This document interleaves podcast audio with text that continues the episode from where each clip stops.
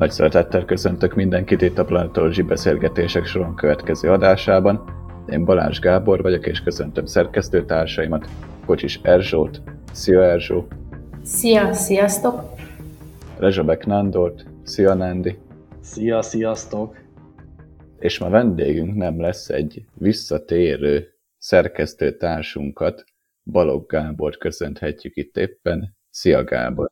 Sziasztok! Na, a mai alkalommal benne maradunk a naprendszerben, egészen pontosan a belső és a külső naprendszer határvidékén fogunk kevezni, a belső kisbolygó övben, azon belül is egy bizonyos kisbolygót fogunk megnézni, ami a Vesta, és hát ami felmerülhet bennetek elsődleges kérdésként az, hogy oké, okay, kisbolygó, az valószínűleg halványabb, és igen, ténylegesen halványabb, mint bármelyik más bolygó vagy csillag.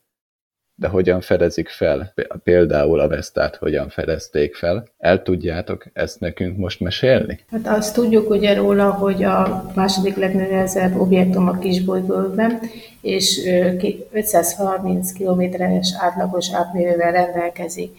Tehát a felfedezését ugye a 19. századra lőhetjük be, ez egész pontosan 1807. március 25-9-én Heinrich Wilhelm Orbers német csillagász fedezte őt fel. De nagyon rendes volt, mert nem ő maga nevezte el ezt az objektumot, hanem átadta ezt az elnevezési jogát a kedves barátjának és ismerősének, a híres matematikusnak, Carl Friedrich Gaussnak, aki úgy gondolta, hogy ez az új kisbolygónak a neve legyen egy szimbolikus békességhozó. Ugye gondoljunk csak az Erisre, aki a mai napig is mennyi vitát hozott a csillagászat történetébe, és ő úgy döntötte, hogy legyen ennek az új kis objektumnak a neve Vesta. A Vesta pedig ugye tudjuk, hogy egy római istennő volt, a tűzhely és az otthon védelmezője. Tehát ezáltal már, hogyha úgy is indíthatjuk a beszélgetésünket, hogy egy nagyon pozitív és ilyen meleg tartalommal bíró és égi objektumról fogunk most beszélgetni. Ami ugye érdekesség ezzel kapcsolatosan, meg fontos megemlíteni, hogy ez volt a negyedik felfedezett ö, apró égitest a naprendszerben, de ugye ebben az időszakban ez a korai kisbolygó felfedezések időszaka gyakorlatilag ugye a 19. század elejétől ugye a közepéig ezeket az égitesteket ekkor e, ugye nagybolygóként apostrofálták, konkrétan ugye a Pallasnak is, a, a Vestának is, akkor ugye itt a Céres, ami a legelső, ugye ezeknek mindegyiknek e, volt egy, egy saját, ugye ez a egy jelölése is, és nagy bolygóként egészen, tehát a 19. század közepéig e, élt, és utána, mikor ugye az a számosság már meghaladta a, gyakorlatilag azt a mennyiséget, ami, ami ugye elférti nagy bolygóként a naprendszerben, éppen ezért e, utána vezették be ezt a kisbolygó kategóriát, még ugye ez nem is hivatalosan, de gyakorlatilag úgy tartották számon. Ugye itt a kisbolygók témakörében vagyunk, lehet, hogy elő fog jönni néhány olyan szó, amit nem teljesen értünk. Gábor itt egy-két olyan alapfogalmat el tudsz nekünk magyarázni, például onnan kezdve, hogy egy törpe bolygó miben más, mint egy bolygó? Igen, hát ugye, amit Nándi említett, hogy egyre több és több bolygó lett, és ez kezdett zavaró lenni, egyre több és több bolygó ugye ugyanazon a pályán.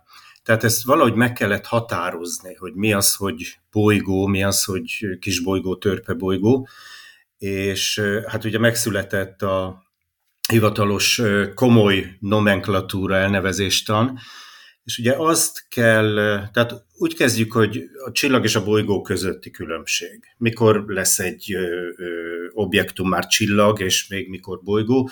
A csillagokat fúzornak nevezi ez a ö, elnevezéstan, tehát hogy fúziós energiából kapja a ö, fúziós folyamatokból kapja az energiáját.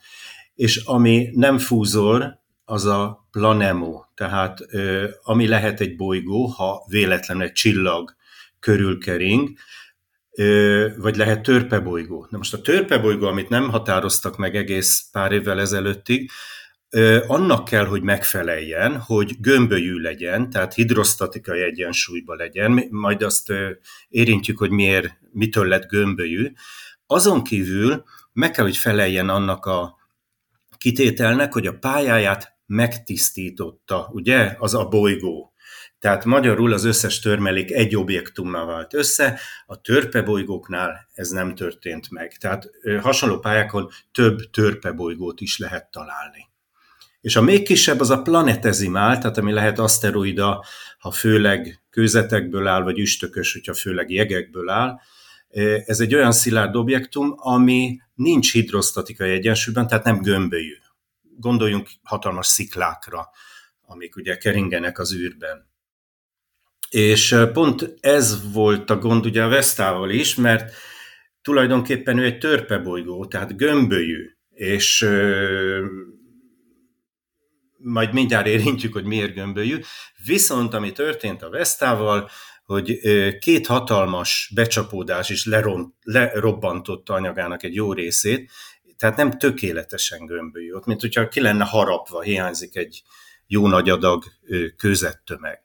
És emiatt egyenlőre csak protoplanéta, de én azt hiszem, hogy át fogják sorolni törpebolygónak, hiszen eredetileg gömbölyű volt. És ugye lássuk be, hogy ugye a, a nevezéktan kapcsán, amit említett, ugye vannak egészen friss, ugye a, törpe bolygó kategória, ugye lényegében ugye 2006 óta létezik a Pluto idézőjevet lefokozása, ami nyilván egy teljesen jogos lépés volt, hiszen ugye egy kis bolygószerű, és ezért, hogyha nem is kis bolygó, hanem alkottak egy ilyen átmeneti kategóriát. De el kell mondani, hogy valójában a Vesta sokkal inkább bolygószerű, eh, mint a Ceres és a Vesta ugye megmaradt. Így van.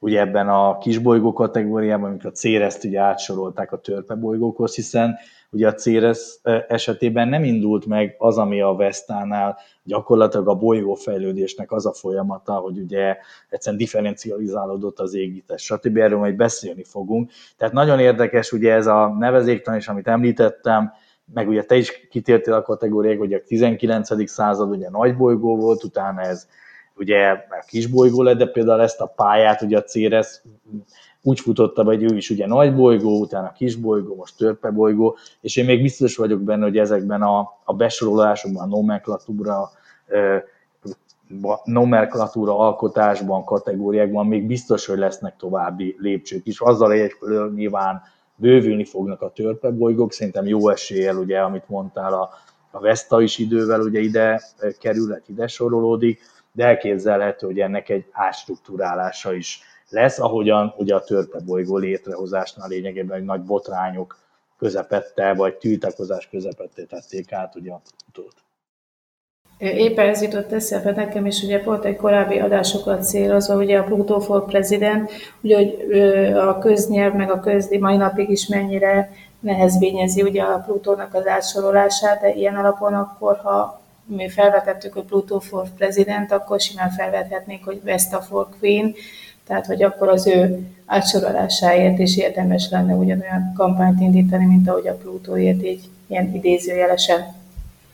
Igen, mert a gömb alak ugye a kialakulására és a fejlődésére kell, hogy utaljon, nem pedig egy későbbi sorsára, egy esetleges ütközés által kialakított nem gömb alakra. És Gábor, mit tudunk erről a ütközés, ami valójában két nagy ütközés is volt, hogy ezekről tudnál-e nekünk beszélni, mint a témának jeles Igen, ez egy borzasztó érdekes dolog, hiszen gyakorlatilag ugyanoda ütközött két nagyobb aszteroida, tehát itt két nagyobb kráterről beszélünk. A Rea Silvia nevű kráter, ami hát egy hatalmas kráter a Vestának, Vesta átmérőjének kb. 90%-a, és ez a kráter, ez tulajdonképpen egy korábbi kráterben ül, a Veneneia kráterben, ami korábban jött létre, és az is érdekes, hogy a Rea Silvia kráternek a központi csúcsa, 22 kilométer magasra emelkedik a környezete fölé, tehát jóval hát ki, nagyobb, mint a marsi Olympus Mons, tehát egy hatalmas csúcsról beszélünk.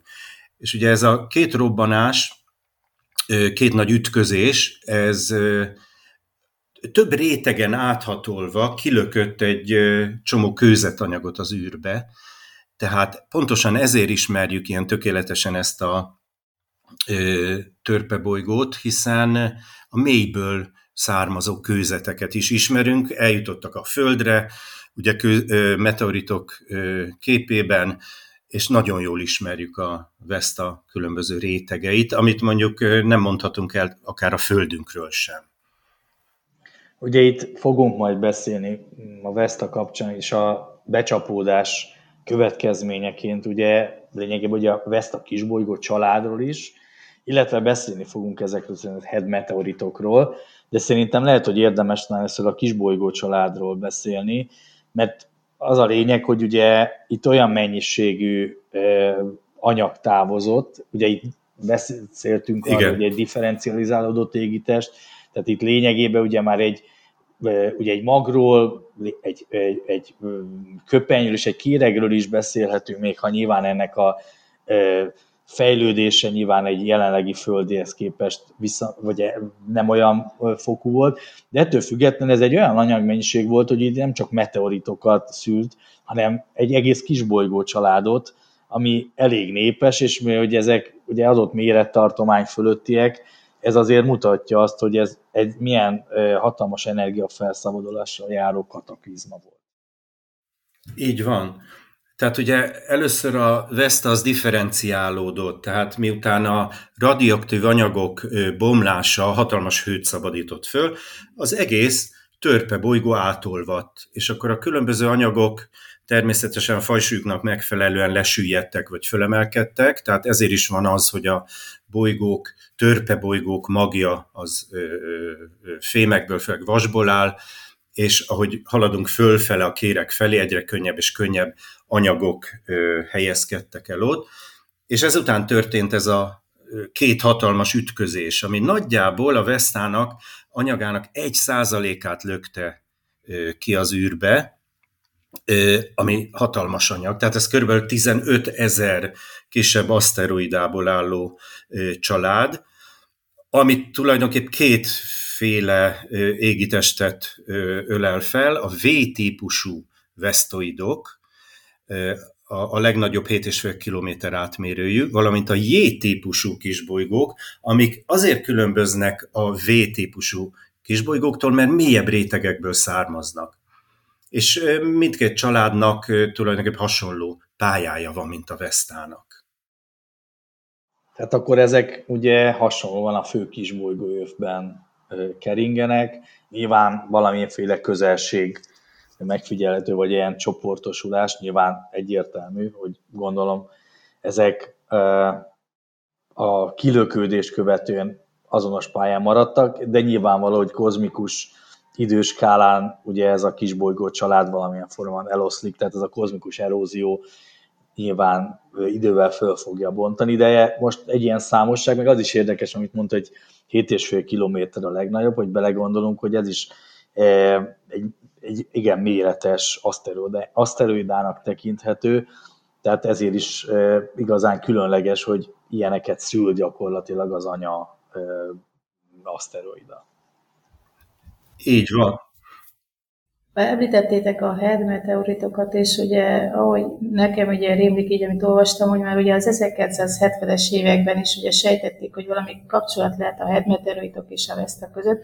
Ők ilyen színkép alapján, hogy, hogy ez mennyire, tehát hogy a fényessége a Vesztának szintén ugye, ahogy tudjuk, ugye nem akármilyen objektum, tehát eléggé ö, fényesnek mondható, tehát ö, erről úgy mit tudunk még így mondani, tehát ebben a kapcsolatban, hogy hogyan tudnánk ezt így elmondani, hogy végülis mi köze van a Vesztának a head meteoritokhoz.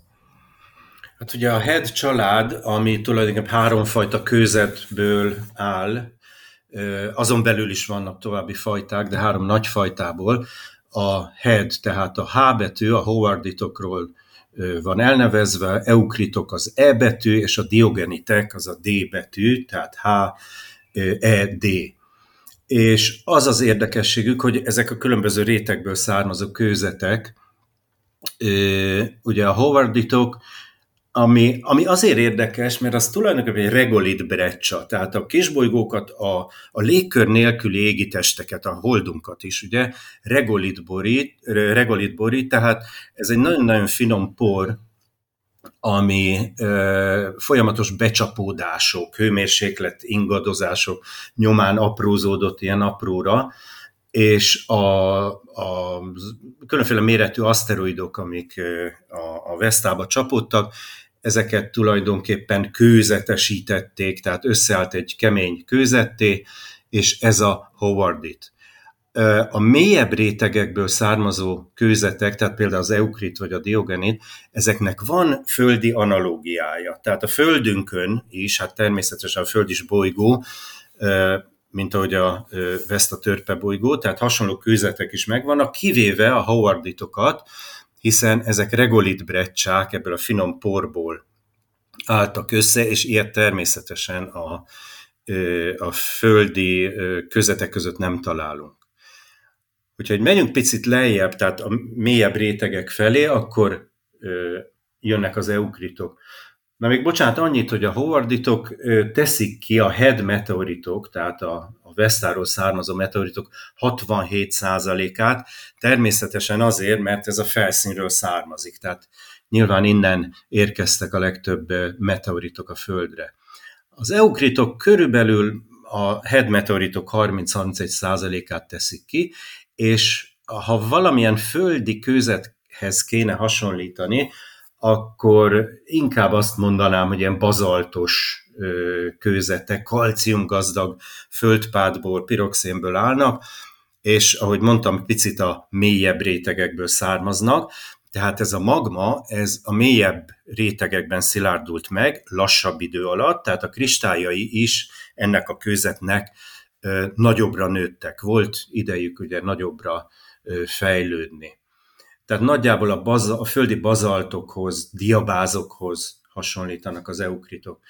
És ha megyünk még mélyebbre, akkor jönnek a diogenitek, ezek sokkal ritkábbak, ez körülbelül a head meteoritok két százaléka, ezek mélységi magmás kőzetek, tehát nagyon nagy mélységben, kéreg alsó rétegeiben nagyon-nagyon lassan kristályosodtak ki, nagyobb kristályok is ugye, alakultak ki, főleg egy ortopiroxén nevű ásványból állnak, az anyaguk főleg olivin. A, ez a Földön is létezik ez a kőzet, az ortopiroxenit. A még mélyebbről származó rétegekben viszont ilyen olivin diogenit, aminek a földi megfelelője az úgynevezett dunit nevű kőzet, ami ugye azért is érdemes ez a érdekes ez az ortopiroxenit, mert az egyik leghíresebb marti, marsi meteorita, az ALH 84001, az szintén ortopiroxenét, tehát a Marsról is ismerünk ugyanilyen ö, fajta kőzetet. Tehát ugye tudjuk, hogy a Földbe több ilyen Vesta darab is becsapódott, és melyikekkel találkozhatunk, vagy megszerezhetjük-e esetleg ezt magunkkal, talál, megtalálhatjuk-e ezeket a darabokat? Igen, hát számos ilyen meteorit van, például a diogenitek közül a híres Tatooine, ami egy gyönyörű, enyhe zöldes, zöldes színű kristályokból áll, vagy például az eukritek közül a Milbilili, a, egy Ausztráliában leesett meteorit, ami szinte tökéletes földi analógiája van a diabázok, nagyobb ilyen fekete-fehér kristályok alkotják ezt a, ezt a kőzetet. Tehát ezt a, ez a kettő, ami talán a leggyakoribb, és az én gyűjteményemben is megvan. Én kigyűjtöttem a, ugye a saját darabja, amit egy blogbejegyzésből összeszedtem, tehát ő is nem is a, a nyilvántartásból. Ugye, ami nekem van, még 2013-ban, ez pont akkor ugye 10 éve vettem egy NVA 1664-es Hovarditot.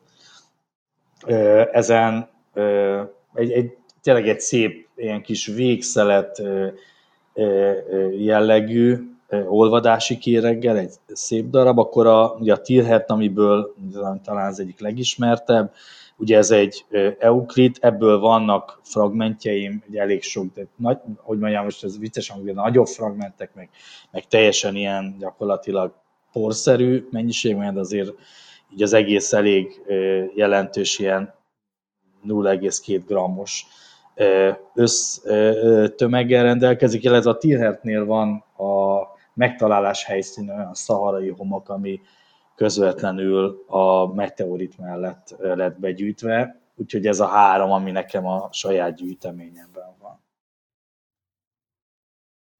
Igen, csodálatos érzés egyébként egy ilyen meteoritot kézben tartani, amit tudjuk, hogy egy konkrét törpebolygóról származik, tehát tényleg nagyon izgalmas dolog.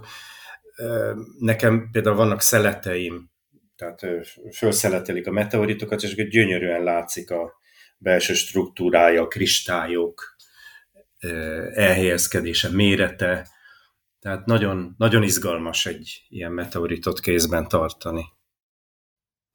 Az is ugye az ember fantáziát izgatja, de hogyha nem tudjuk megfogni, szinte pontosan, majdnem pontosan 200 évvel a felfedezés után az emberiség megpróbálta megnézni közelebbről is ezt a kis bolygót, és a Dawn űrszonda, a Discovery program 9. űrszondája megcélozta a Cereszt is, és a Vestát is.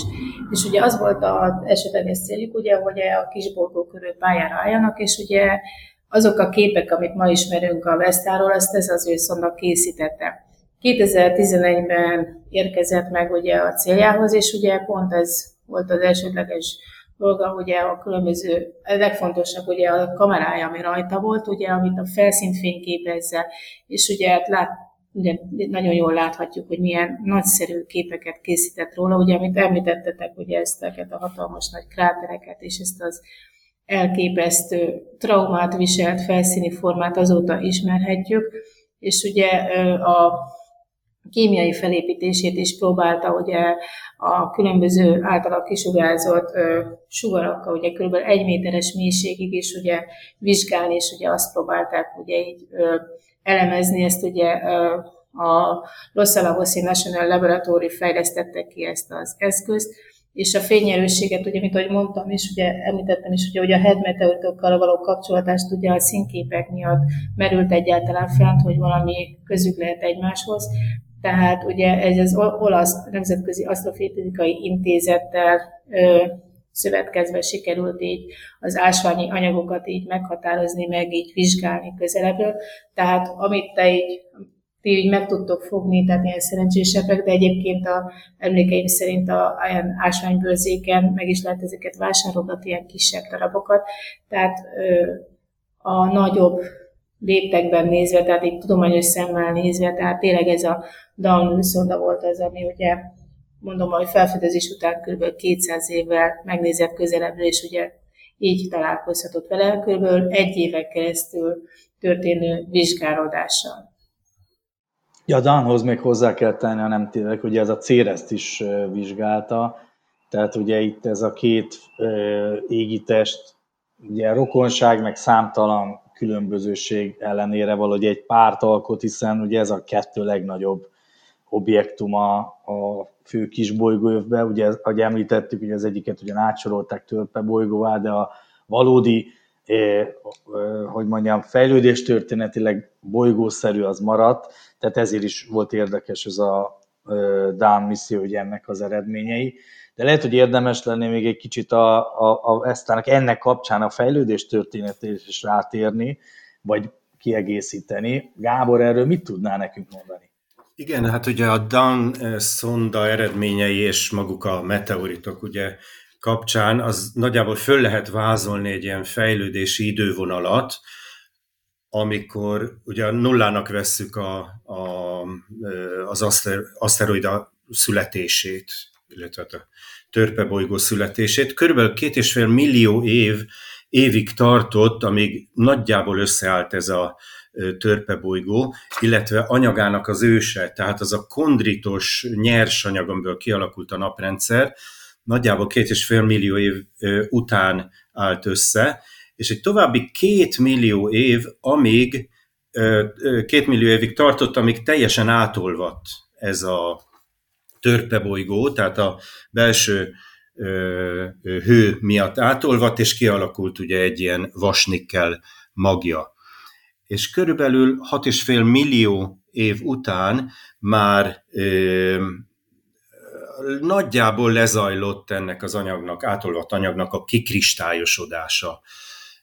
Ö, tehát megszilárdult maga a törpebolygó.